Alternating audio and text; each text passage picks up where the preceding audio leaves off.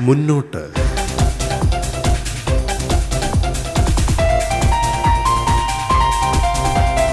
ധീരമായി മുന്നോട്ട്. ഒപ്പമുണ്ട് സർക്കാർ.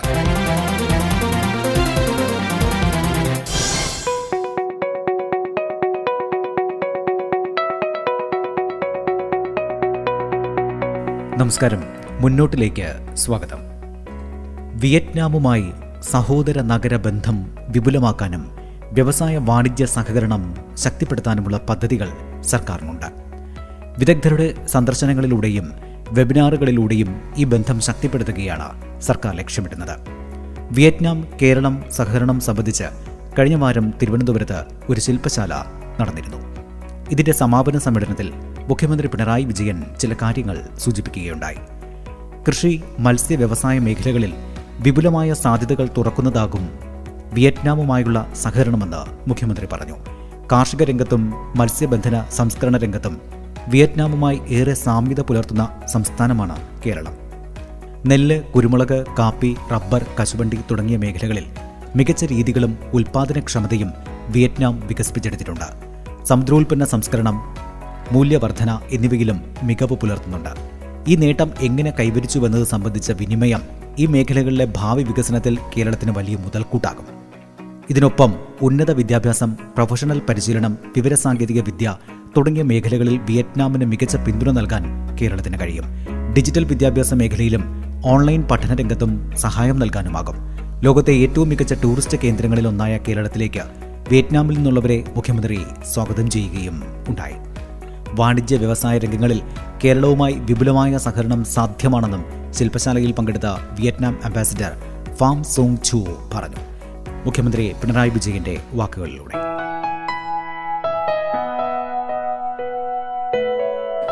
This is the first time such a workshop is held by the Kerala government focused on any country in the world.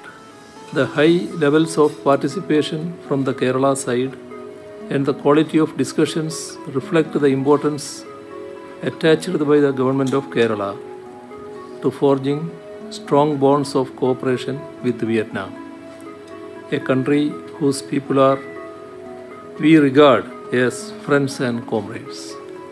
Vietnam is an important partner of India in the world. It is a key pillar of India's Act East policy. Vietnam enjoys a special place in the hearts of people of Kerala. Our people closely followed the historic struggle of the Vietnamese people against imperialism.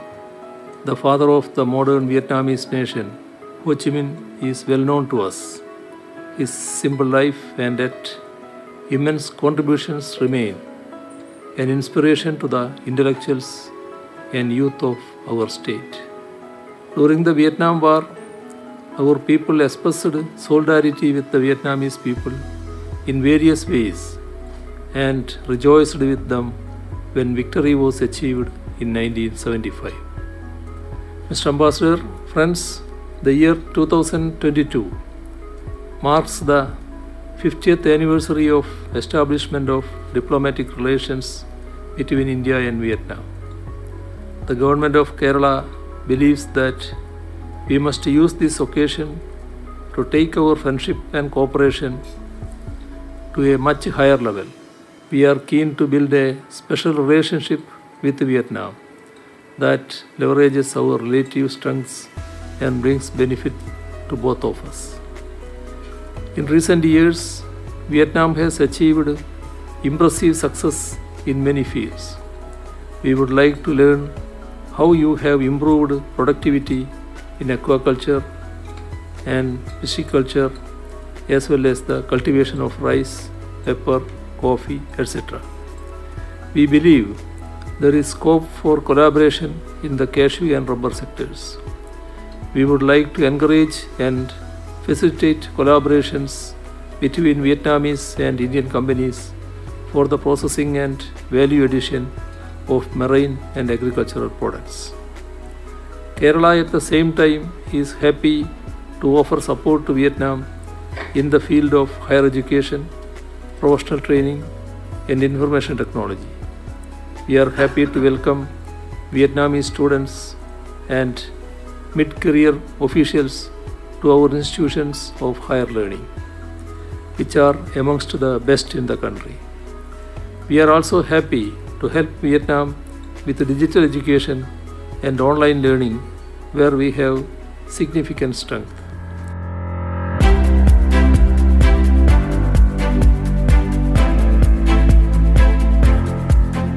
കഴിഞ്ഞ വാരം petrol diesel വില കുറച്ചതുമായി ബന്ധപ്പെട്ട ഏറെ ചർച്ചകളും വിവാദങ്ങളുമൊക്കെ ഉണ്ടായി. കേന്ദ്രം ഇന്ധനവില കുറച്ചതിന് ആനുപാതികമായി സംസ്ഥാന സർക്കാരും കുറവ് വരുത്തിയിട്ടുണ്ട്. ഡീസലിന് രണ്ട് ദശാംശം മൂന്ന് പൂജ്യം രൂപയും പെട്രോളിന് ഒന്ന് ദശാംശം അഞ്ച് ആറ് രൂപയും സംസ്ഥാന വിഹിതം കുറച്ചു. ഇതിലൂടെ അഞ്ഞൂറ് കോടിയിലധികം രൂപയുടെ നഷ്ടം ഈ വർഷം സംസ്ഥാനത്തിനുണ്ടാകും. അടുത്ത വർഷം ഇത് ആയിരം കോടിയിലധികമാകും. ജനങ്ങൾക്ക് ആശ്വാസം ഉറപ്പിക്കാനാണ് നികുതി വർധന വേണ്ടെന്ന് വച്ചതെന്ന് ധനമന്ത്രി കെ എൻ ബാലഗോപാൽ പറയുകയുണ്ടായി. ഒന്നാം പിണറായി സർക്കാരിന്റെ കാലത്ത് ആറു വർഷത്തിൽ നികുതി ഉയർത്തിയിട്ടേ ഇല്ലെന്നുള്ള കാര്യവും കെ എൻ ബാലഗോപാൽ ചൂണ്ടിക്കാണിക്കുകയുണ്ടായി. കോവിഡ് കാലത്ത് മിക്ക സംസ്ഥാനങ്ങളും പെട്രോളിനും ഡീസലിനും അഞ്ച് രൂപ വരെ പ്രത്യേക തീരുവ ഏർപ്പെടുത്തിയിരുന്ന കാലത്ത് കേരളം അങ്ങനെ ചെയ്തിട്ടില്ലെന്നും ധനമന്ത്രി ചൂണ്ടിക്കാണിക്കുകയുണ്ടായി. ചില സംസ്ഥാനങ്ങൾ ഈ സെസ് ഇപ്പോൾ പിൻവലിക്കുന്നത് വലിയ വാർത്തയാകുന്ന കാര്യവും ധനമന്ത്രി വ്യക്തമാക്കി. ഒരു ലിറ്റർ പെട്രോളിന് മുപ്പത്തിരണ്ട് ദശാംശം ഒൻപത് രൂപയും ഡീസലിന് മുപ്പത്തൊന്ന് ദശാംശം എട്ട് രൂപയുമാണ് കേന്ദ്രത്തിന്റെ നികുതി. ശതമാന അടിസ്ഥാനത്തിലാണ് കേരളത്തിന്റെ നികുതി. പെട്രോളിന് മുപ്പത് ദശാംശം എട്ട് ശതമാനവും ഡീസലിന്റേത് ഇരുപത്തിരണ്ട് ദശാംശം ഏഴ് ആറ് ശതമാനവും. വില കൂടുമ്പോൾ നികുതി കൂടുകയും കുറയുമ്പോൾ കുറയുകയും ചെയ്യും. ഇപ്പോഴത്തെ വിലക്കുറവിന് ആനുപാതികമായി സംസ്ഥാന നികുതിയും കുറഞ്ഞു. ഈ നഷ്ടം നികത്താൻ നികുതി വർദ്ധിപ്പിക്കേണ്ടെന്ന നിലപാടിലൂടെയാണ് ജനങ്ങൾക്ക് ആശ്വാസം നൽകുന്നത്. അതേസമയം ഇന്ധനത്തിന് ഉൾപ്പെടെ ഭീമമായി പ്രത്യേക എക്സൈസ് തീരുവ ചുമത്തുന്ന കേന്ദ്ര നിലപാട് ശരിയല്ലെന്നും ധനമന്ത്രി കെ എൻ ബാലഗോപാൽ പറഞ്ഞു. കേന്ദ്രത്തിന്റെ ഈ നിലപാടാണ് ഇന്ധനവില കുതിക്കാൻ കാരണമെന്നും അദ്ദേഹം ചൂണ്ടിക്കാട്ടി.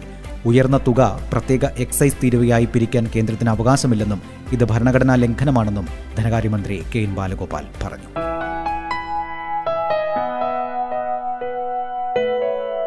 അനിയന്ത്രിതമായിട്ട് കേന്ദ്ര ഗവൺമെന്റ് ഇപ്പോൾ പെട്രോളിന്റെയും ഡീസലിന്റെയും മേളിൽ സ്പെഷ്യൽ എക്സൈസ് ഡ്യൂട്ടി ഈടാക്കാൻ ഈടാക്കാൻ തീരുമാനിച്ചു. ഇതിന്റെ ഭാഗമായിട്ട് നേരത്തെ ഒരു ലിറ്റർ പെട്രോളിന് എട്ട് പോയിന്റ് മൂന്ന് രൂപ ഉണ്ടായിരുന്നതിൽ നിന്ന് മുപ്പത്തി ഒന്ന് പോയിന്റ് അഞ്ച് രൂപയായും ഡീസലിന് രണ്ട് രൂപ പത്ത് പൈസയിൽ നിന്ന് മുപ്പത് രൂപയായിട്ടും വർദ്ധിപ്പിച്ചു.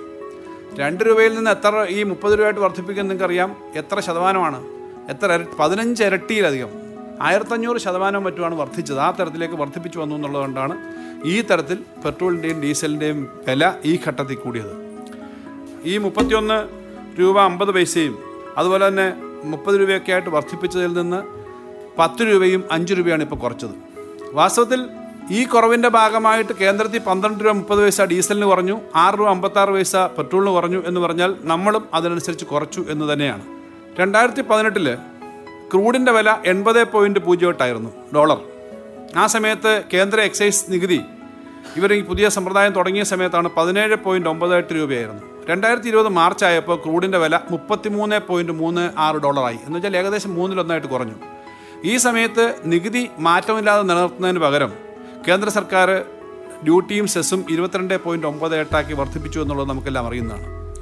രണ്ടായിരത്തി ഇരുപത് മെയ്യിൽ ക്രൂഡിന്റെ വില വീണ്ടും കോവിഡിന്റെയൊക്കെ രൂക്ഷമായ ഘട്ടത്തിൽ മുപ്പത് ഡോളറായിട്ട് കുറഞ്ഞു. ആ സമയത്ത് കേന്ദ്രം ഒറ്റയടിക്ക് മുപ്പത്തിരണ്ട് പോയിന്റ് ഒമ്പത് എട്ട് രൂപയാക്കിയിട്ട് ഈ പിന്നെ സ്പെഷ്യൽ എക്സൈസ് ഡ്യൂട്ടി കൂട്ടി. കേരളത്തിനെ സംബന്ധിച്ചിടത്ത് നോക്കിക്കഴിഞ്ഞാൽ ശ്രീ ഉമ്മൻചാണ്ടിയുടെ കാലത്ത് രണ്ടായിരത്തി പതിനാല് സെപ്റ്റംബറിൽ രണ്ടായിരത്തി പതിനാല് സെപ്റ്റംബറിൽ തൊണ്ണൂറ്റൊമ്പത് പോയിന്റ് ഒമ്പത് ആറ് ഡോളറായിരുന്നു. അത് ഒക്ടോബറിൽ എൺപത്തി ആറ് പോയിന്റ് എട്ട് മൂന്ന് ഡോളറായി. ഡിസംബറിൽ അറുപത്തൊന്ന് പോയിന്റ് രണ്ട് ഒന്ന് ഡോളറായി കുറഞ്ഞു. ഇങ്ങനെ കുറഞ്ഞു കുറഞ്ഞ് രണ്ടായിരത്തി പതിനഞ്ച് ജനുവരി ആയപ്പം നാൽപ്പത്തി ആറ് പോയിന്റ് അമ്പ അഞ്ച് ഒമ്പത് ഡോളറായി. ഈ ആനുകൂല്യം ജനങ്ങൾക്ക് കൊടുക്കേണ്ടതാണ്. പക്ഷേ ഉമ്മൻചാണ്ടി ഗവൺമെന്റ് ആ സമയത്ത് എന്താ ചെയ്തതെന്നറിയോ? പതിമൂന്ന് തവണയാണ് പെട്രോളിന്റെ നികുതി വർദ്ധിപ്പിച്ചത്. എന്റെ ഈ പതിമൂന്ന് തവണ വർദ്ധിപ്പിച്ചതിന്റെ രേഖയുണ്ട്. വേണമെങ്കിൽ നമുക്കും ചെയ്യാമായിരുന്നു. പത്ത് രൂപ കേന്ദ്രം കുറയ്ക്കുന്നു. പത്ത് രൂപയെ കുറയ്ക്കുന്നുള്ളൂ. ഞങ്ങൾ വേറൊന്നും കുറയ്ക്കുന്നില്ല. എന്ന നിലയിലാണെന്ന് ശ്രീ ഉമ്മൻചാണ്ടി ഗവൺമെന്റ് പതിമൂന്ന് തവണ ചെയ്തത്. അപ്പോൾ അങ്ങനെ ചെയ്യാൻ സംസ്ഥാനത്തിന് അവകാശമുണ്ട്. കാരണം സംസ്ഥാന ഗവൺമെന്റിന്റെ ഒരു നോട്ടിഫിക്കേഷനിൽ കൂടി ടാക്സ് ചേഞ്ചസ് വരുത്താം. അതാണ് അതിന്റെ നിയമം. പക്ഷേ ഇവിടെ നമ്മൾ തീരുമാനിച്ചത് എന്താ? എല്ലാ തവണയും കുറയ്ക്കുക അതുപോലെ ആനുപാതികമായി കൂട്ടുകയോ കുറയ്ക്കുകയോ ചെയ്തു. അല്ലാതെ വ്യത്യസ്തമായ ഒരു നിലപാടെടുത്തിട്ടില്ല എന്നുള്ളത് വളരെ ക്ലിയറാണ് അതുകൊണ്ടാണ് ഞാൻ ഈ പഴയ യു ഡി എഫ് ഗവൺമെന്റ് കാലത്ത് ചെയ്ത കണക്കിലെടുത്തത് മുന്നോട്ടിൽ ഇനിയൊരു ഇടവേളയാണ്. റേഡിയോ കേരളയിൽ നിങ്ങൾ കേട്ടുകൊണ്ടിരിക്കുന്നത് മുന്നോട്ട്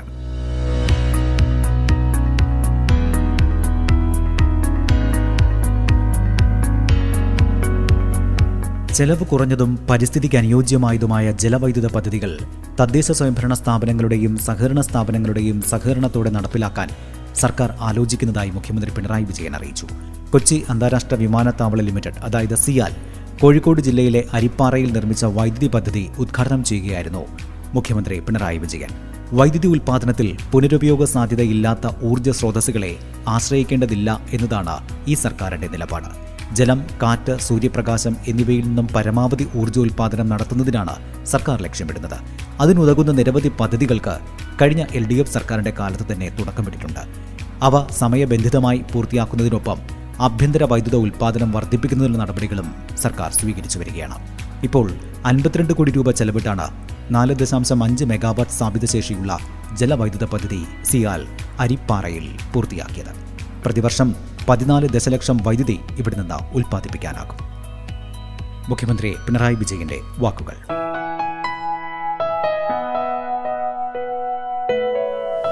വൈദ്യുത പദ്ധതി ഇന്നത്തെ നാടിന്റെയും രാജ്യത്തിന്റെയും സാഹചര്യം വെച്ചാൽ ഏറ്റവും പ്രധാനമാണ്. സിയാലിന്റെ നേതൃത്വത്തിൽ സ്ഥാപിച്ചിട്ടുള്ള അരിപ്പാറ ചെറുകിട ജലവൈദ്യുത പദ്ധതിയാണ് നാടിന് സമർപ്പിക്കുന്നത്. ഇത് കൊച്ചി അന്താരാഷ്ട്ര വിമാനത്താവളത്തിന്റെ വികസന ചരിത്രത്തിലെ പ്രധാനപ്പെട്ടൊരു ഘട്ടം കൂടിയാണ്. അത്തരമൊരു നിമിഷത്തിന് സാക്ഷ്യം വഹിക്കാൻ കഴിഞ്ഞതിലുള്ള സന്തോഷം ആദ്യമേ രേഖപ്പെടുത്തട്ടെ. സിയാൽ വിമാനത്താവളം മികവോടെ നടത്തുന്നതിന് പുറമെ ഊർജോൽപാദന രംഗത്തും നേരത്തെ തന്നെ ചുവടുറപ്പിച്ചിട്ടുണ്ട്. ഈ വിമാനത്താവളത്തിന്റെ പരിസരത്ത് സ്ഥാപിച്ചിട്ടുള്ള സോളാർ പ്ലാന്റുകൾ വഴിയാണ് വൈദ്യുതോൽപാദനം നടത്തി വരുന്നത്. ഇത് രാജ്യത്തിന്റെ മാത്രമല്ല ലോകത്തിന്റെ തന്നെ ശ്രദ്ധ പിടിച്ചു പറ്റിയതുമാണ് സോളാർ അടിസ്ഥാനമാക്കി ഒരു വിമാനത്താവളം പ്രവർത്തിക്കുന്നുവെന്നത് ലോക പ്രശംസക്ക് ഇടയാക്കിയതാണ്. കോഴിക്കോട് ജില്ലയിലെ ഇരുവഴഞ്ഞിപ്പുഴയിൽ സ്ഥാപിച്ച അരിപ്പാറ ജലവൈദ്യുത പദ്ധതി കൂടി യാഥാർത്ഥ്യമായതോടെ വിമാനത്താവളത്തിന് പുറത്തുള്ള സിയാലിന്റെ ആദ്യ വികസന പദ്ധതിയും സാക്ഷാത്കരിക്കപ്പെടുകയാണ്. സംസ്ഥാന വൈദ്യുതി വകുപ്പ് ചെറുകിട ജലവൈദ്യുത നയം അംഗീകരിച്ചിട്ടുണ്ട്. ആ നയത്തിന് അനുസൃതമായാണ് സിയാൽ ഈ അരിപ്പാറ ജലവൈദ്യുത പദ്ധതി ഏറ്റെടുത്തത്. അൻപത്തിരണ്ട് കോടി രൂപ ചെലവിൽ പൂർത്തിയാക്കിയിട്ടുള്ള ഈ പദ്ധതിയുടെ സ്ഥാപിത ശേഷി നാലര മെഗാവാട്ട് പ്രതിവർഷം പതിനാല് ദശലക്ഷം യൂണിറ്റ് വൈദ്യുതി ഇവിടെ നിന്നും ഉൽപ്പാദിപ്പിക്കാനാവുമെന്നാണ് പ്രതീക്ഷിക്കുന്നത്. പ്രളയവും കോവിഡും അടക്കമുള്ള ഒട്ടേറെ തടസ്സങ്ങളാണ് ഈ കഴിഞ്ഞ കാലത്ത് നമുക്ക് നേരിടേണ്ടി വന്നത്. ഇതെല്ലാം ഉണ്ടായിട്ടും അഞ്ച് വർഷം കൊണ്ട് ഈ പദ്ധതി പൂർത്തിയാക്കാൻ കഴിഞ്ഞത് സിയാലിന് അഭിമാനകരമായ നേട്ടം തന്നെയാണ്. പൊതുജനങ്ങളുടെയും സംസ്ഥാന സർക്കാരിന്റെയും പങ്കാളിത്തമാണ് സിയാലിന്റെയും കൊച്ചി വിമാനത്താവളത്തിന്റെയും കരുത്ത്. കോവിഡിനെ തുടർന്ന് ലോകമെങ്ങും മാന്ദ്യമുണ്ടായി.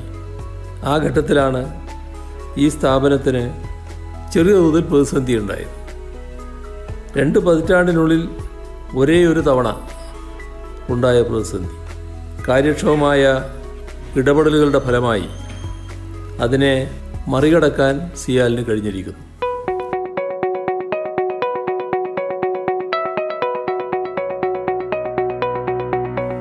മെച്ചപ്പെട്ട സീരിയലുകൾ സ്വീകരണ മുറിയിലെത്താൻ ചാനലുകൾ മുൻകൈയെടുക്കണമെന്ന് സാംസ്കാരിക വകുപ്പ് മന്ത്രി സജി ചെറിയാൻ പറഞ്ഞു. തിരുവനന്തപുരം നിശാഗന്ധിയിൽ സംസ്ഥാന ടെലിവിഷൻ പുരസ്കാര വിതരണം ഉദ്ഘാടനം ചെയ്യുകയായിരുന്നു അദ്ദേഹം. വീടുകളിൽ കുടുംബാംഗങ്ങൾ എല്ലാവരും ഒരുമിച്ചിരുന്ന് കാണുന്ന സീരിയലുകളുടെ നിലവാരത്തിൽ കൂടുതൽ ഉത്തരവാദിത്വ ബോധം കാട്ടണം. വ്യവസായമെന്ന നിലയിലും ആയിരങ്ങൾക്ക് ജീവനോപാധി എന്ന നിലയിലും നല്ല രീതിയിൽ പ്രോത്സാഹനമാണ് സംസ്ഥാന സർക്കാർ നൽകുന്നത്. സീരിയലുകളുടെ ഉത്തരവാദിത്തപ്പെട്ടവർ ധാർമ്മികമായ സെൻസറിംഗ് സ്വയം നടത്തണമെന്നും മന്ത്രി പറഞ്ഞു. രണ്ടായിരത്തി പതിനെട്ടിലെ പ്രളയകാലത്തെ ചാനലുകൾ സാമൂഹിക പ്രതിബദ്ധതയോടെയാണ് പ്രവർത്തിച്ചത്.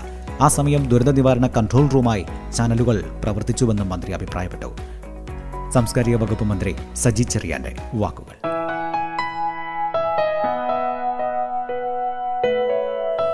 കഴിഞ്ഞ രണ്ടു വർഷമായി സീരിയൽ വിഭാഗത്തിൽ അവാർഡ് നൽകിയിട്ടില്ല.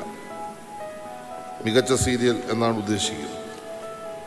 നമ്മുടെ വീടുകളിൽ കുടുംബാംഗങ്ങൾ ഒരുമിച്ചിരുന്ന് കാണുന്ന ചില സീരിയലുകൾ. അതിന്റെ നിലവാരത്തിന്റെ കാര്യത്തിൽ കൂടുതൽ ഉത്തരവാദിത്ത ബോധം പുലർത്തണം എന്ന കാര്യം എടുത്തു പറയാൻ ഞാൻ ആഗ്രഹിക്കുകയാണ്. അപ്പോൾ ഇത് സെൻസർ ചെയ്യാനാണോ ഗവൺമെന്റ് ഉദ്ദേശിക്കുന്ന ചോദ്യമെന്ന് സെൻസർ ചെയ്യാനല്ല ഉദ്ദേശിക്കുന്നത് സംസ്ഥാന ഗവൺമെന്റിന് നല്ല അധികാരം ഈ കാര്യത്തിലുണ്ട് എന്നൊക്കെ എല്ലാവരും മനസ്സിലാക്കിക്കോണം ചില ആളുകളുടെ ധാരണ ഈ സെൻസറിങ് കേന്ദ്ര ഗവൺമെന്റിന്റെ അധികാര പരിധിയിൽപ്പെടുന്നതാണ് എന്നാണ്. അല്ല സംസ്ഥാന ഗവൺമെന്റിന് സംസ്ഥാനത്ത് ഇത്തരം കാര്യങ്ങൾ എങ്ങനെ നടത്തണമെന്ന് തീരുമാനിക്കാൻ നല്ല അവകാശമുണ്ട്. പക്ഷേ ഇതൊരു വ്യവസായം എന്ന നിലയിൽ ആയിരക്കണക്കിന് ആളുകളുടെ ജീവിത ഉപാധി എന്ന നിലയിൽ അതിനെ പ്രോത്സാഹിപ്പിക്കുക എന്നതാണ് ഗവൺമെന്റ് നയം. അതുകൊണ്ട് ഗവൺമെന്റ് ഈ കാര്യത്തിൽ എടുത്ത ഒരു സമീപനം ധാർമ്മികമായ സെൻസറി അത് ചെയ്യേണ്ടവർ ചെയ്യണമെന്ന് മാത്രമേ ഞങ്ങൾ പറയുന്നുള്ളൂ. ഞങ്ങൾ സെൻസറിങ്ങിന് വരികയല്ല ഇത് ചെയ്യുന്ന ആളുകൾ ധാർമ്മികമായ സെൻസറിങ് നടത്തണം. നമ്മുടെ നാട്ടിൽ കുട്ടികളെപ്പറ്റിയും സ്ത്രീകളെപ്പറ്റിയും ഒക്കെ വ്യത്യസ്ത തലങ്ങളിൽ ആളുകൾക്ക് തെറ്റായി ചിന്തിക്കുന്നതിനും വ്യാഖ്യാനിക്കുന്നതിനും ഇടവരുത്തുന്നതും പ്രോത്സാഹിപ്പിക്കുന്നതുമായ ഇത്തരം കലാപ്രവർത്തനങ്ങളെ നമ്മൾ എങ്ങനെ അത് അതിന്റെ അന്തസ്സിൽ നിന്നുകൊണ്ട് എങ്ങനെ അത് കുറയ്ക്കണം എന്നത് പ്രത്യേകമായി നമ്മൾ ശ്രദ്ധിക്കേണ്ട കാര്യമാണ്. മികച്ച സീരിയൽ സംവിധായകന് കലാസംവിധായകന്റെ കുട്ടികളുടെ ചിത്രം തുടങ്ങിയ പല വിഭാഗങ്ങളും യോഗ്യതയുള്ള എൻട്രികൾ ഇല്ല എന്നത് കൊണ്ട് ജൂറി അവാർഡിന് തിരഞ്ഞെടുത്തില്ല എന്നത് എടുത്തു പറയാൻ ഞാൻ പറയ ആഗ്രഹിക്കുകയാണ്. അപ്പോൾ എന്താണ് കേരളത്തിൽ ഈ വ്യവസായ രംഗത്ത് ഈ തൊഴിൽ മേഖലയിൽ ഗവൺമെന്റ് പ്രഖ്യാപിക്കുന്ന എല്ലാ അവാർഡുകളും കിട്ടത്തക്ക നിലയിലുള്ള ഏറ്റവും ഉന്നത നിലവാരമുള്ള സീരിയലുകൾ നിർമ്മിക്കാൻ അത് സംവിധാനം ചെയ്യാൻ അതിന്റെ കലാസംവിധാനത്തിന് വേണ്ടിയുള്ള ആളുകളുടെ എണ്ണം എന്തുകൊണ്ട് കുറയുന്നു എന്നതും പ്രത്യേകമായി എടുത്തു പറയേണ്ട കാര്യമാണ്. ജൂറിയുടെ വിമർശനങ്ങളും പ്രഖ്യാപനത്തിൽ നിന്നുള്ള മാധ്യമ റിപ്പോർട്ടുകളും കണക്കിലെടുത്ത് ടെലിവിഷൻ ചാനലുകൾ അവരൊരു നിയന്ത്രണം ഈ കാര്യത്തിൽ വല്ലാതെ വരുത്തുന്നു എന്ന ഒരു വിമർശനം കൂടി ഉയർന്നു വന്നിട്ടുണ്ട്. അതുകൊണ്ട് അവരൊരു തിരുത്തൽ തയ്യാറാകുമെന്നും മെച്ചപ്പെട്ട നിലയിൽ സീരിയലുകൾ നമ്മുടെ സ്വീകരണ മുറിയിൽ എത്താൻ അവർ മുൻകൈയെടുക്കും എന്ന് ഞാൻ പ്രതീക്ഷിക്കുകയാണ്. ഞാൻ ആരെയും മോശപ്പെടുത്താനോ കുറച്ച് കാണാനോ പറയല്ല പക്ഷെ ഒരു സീരിയൽ അതിന്റെ തുടക്കം മുതൽ അവസാനിക്കുന്നത് വരെ ചാനലുകാർ തന്നെ അത് നിശ്ചയിക്കണം അതെങ്ങനെ സംവിധാനം ചെയ്യണം അതിന്റെ കഥ എന്താണ് അതിൽ എന്ന് തീരുമാനിച്ച് ആവശ്യത്തിന് ആളുകളെ ആകർഷിക്കാൻ വേണ്ടി നടത്തുന്ന പ്രയത്നം പൊതുസമൂഹത്തിന്റെ ആരോഗ്യപരമായ മുന്നേറ്റത്തിന് എത്രമാത്രം ഗുണപരമാകും എന്ന കാര്യം പ്രിയപ്പെട്ട മാധ്യമ മാനേജ്മെന്റുകളും പരിശോധിക്കണമെന്ന് വിനയപൂർവം ഞാൻ പറയുകയാണ്.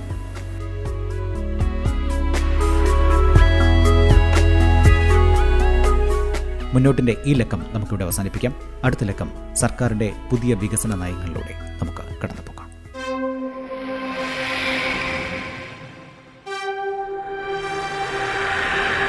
മുന്നോട്ട്.